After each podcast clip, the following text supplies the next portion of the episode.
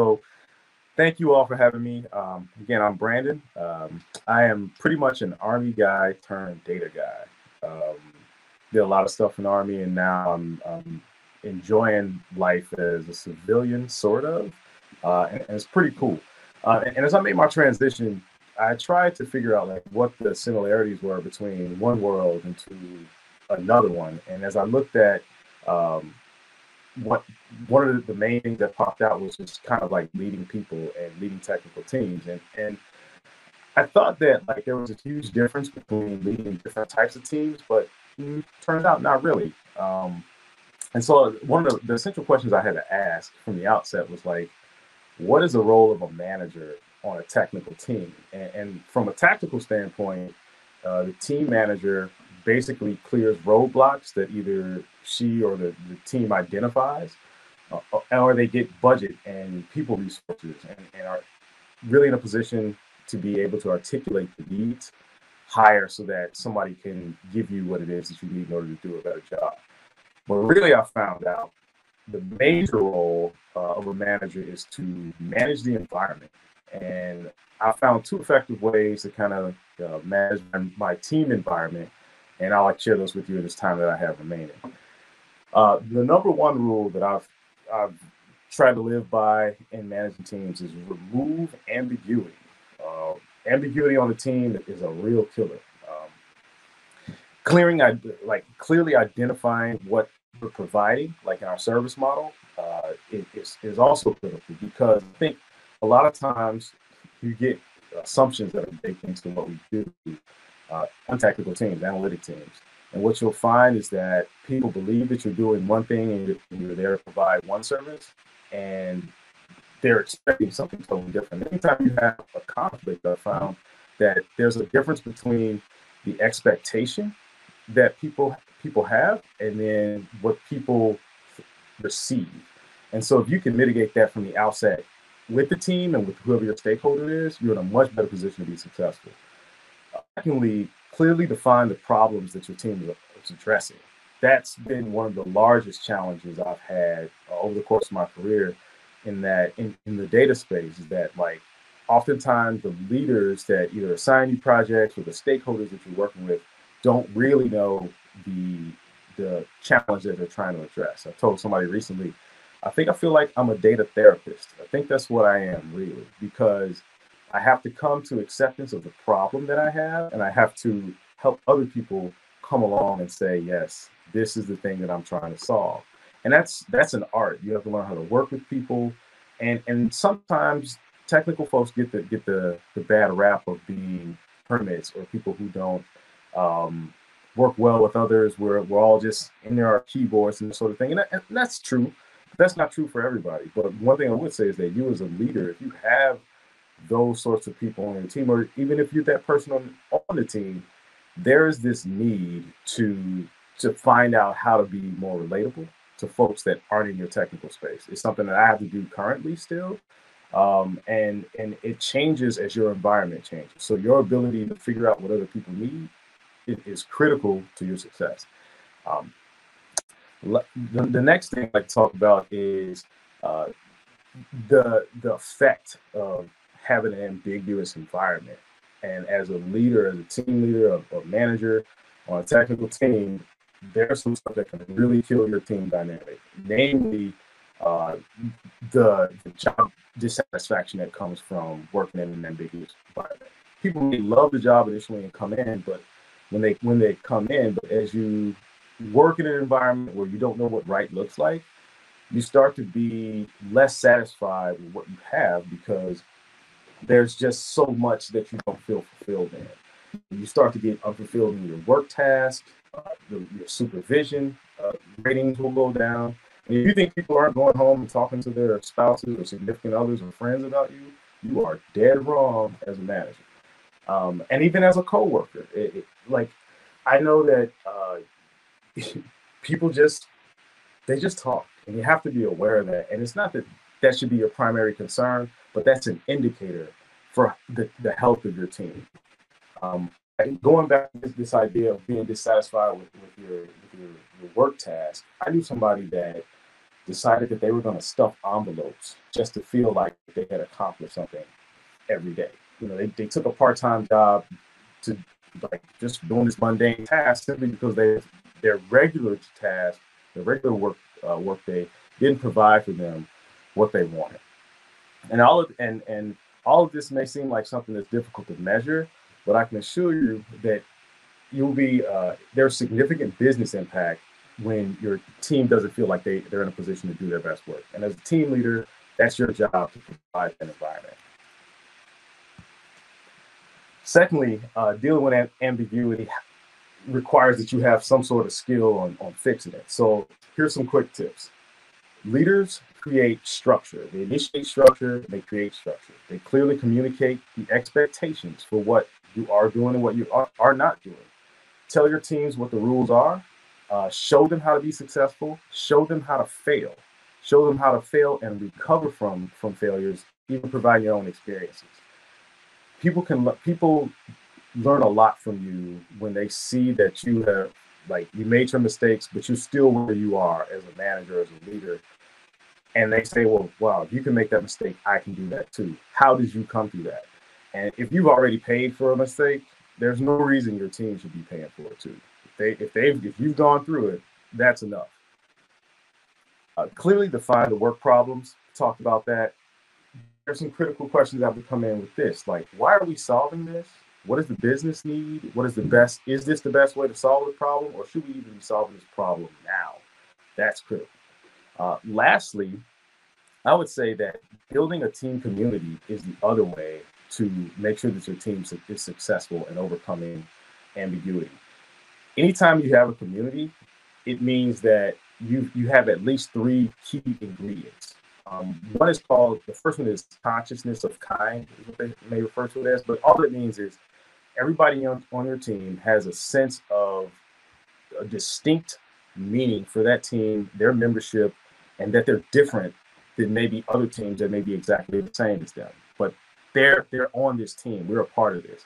You have to figure out a way to create that on your team. Some of that could be by the second the second thing that you have when you have a community, which is a ritual. Like we ha- we all have data rituals. Hey, I'm going to come in, we get my coffee, I'm going to fire my machine, I'm going to do do some set of things. Every workplace has that, but you have rituals when you have a community. And then lastly, you have traditions. So one of the things that I found was really helpful is like, hey, we have a really serious work week or a difficult work week, traditionally we'll just get together and say, hey, all right, let's go to the nearest watering hole, bar, hotel, whatever, someplace uh, nearby the job, and we just hang out and talk and talk, probably talk about something other than work. But it's a chance for your team to blow off steam. I know people do happy hours all the time, but you have to be intentional about this if you're running a team.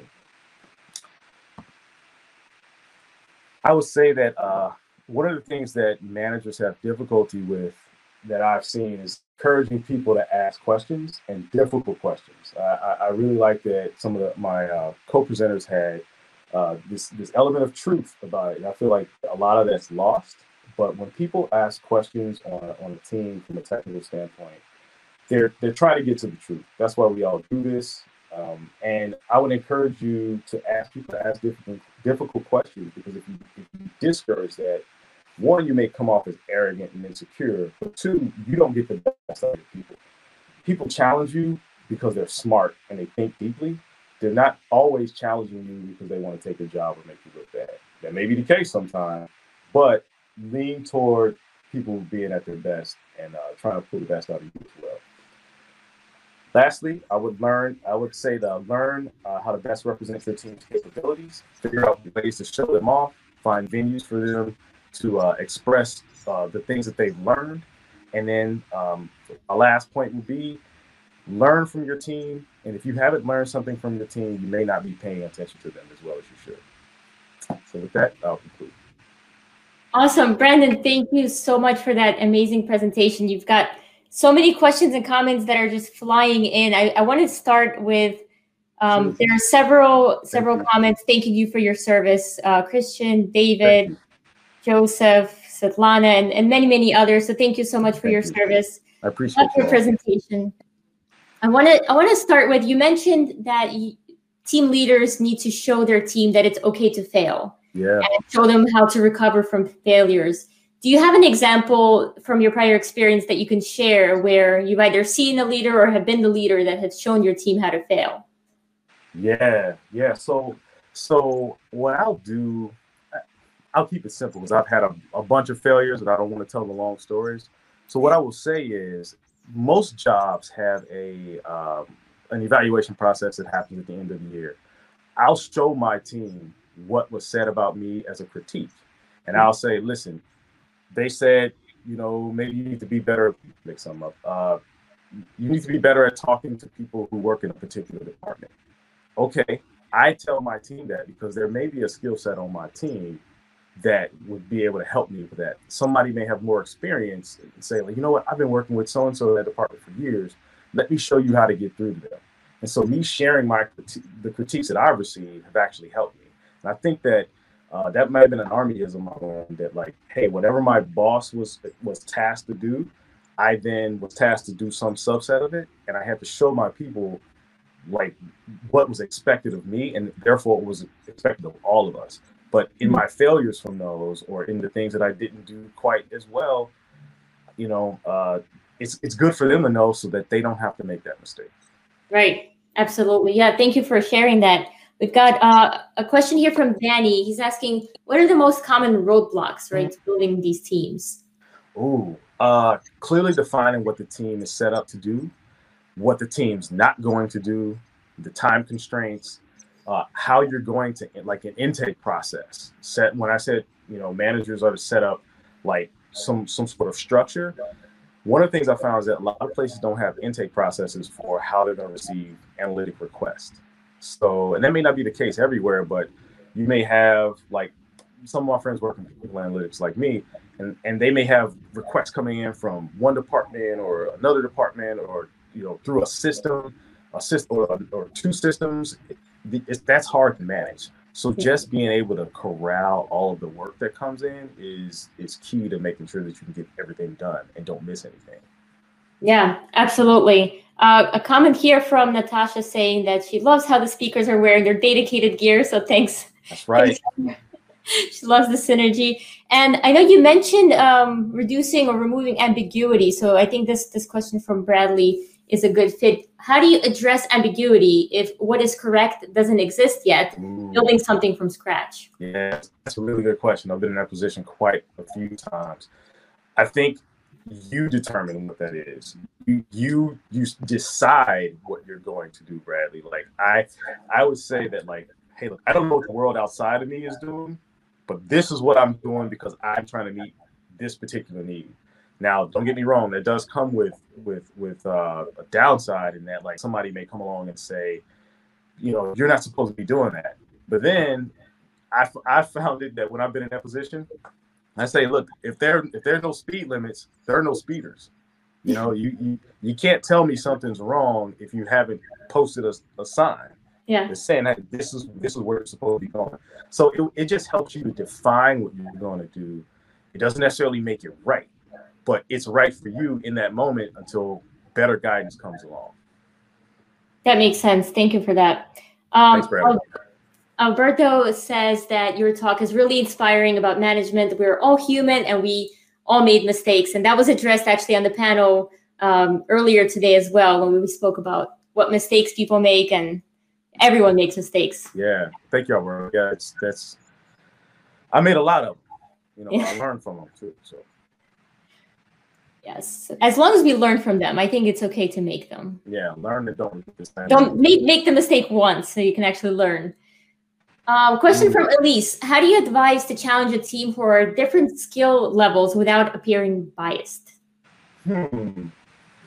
I think that uh, one of the things that I found is that a lot of people don't train their folks, mm. um, and so if you institute some sort of level of training, like consistent training. Like right now, well, probably not right now, but like before things got all crazy, uh, I had it where we would just take a day and just train. Maybe not the whole day, maybe two hours, three hours, four hours. We would just train. That time was secret, right?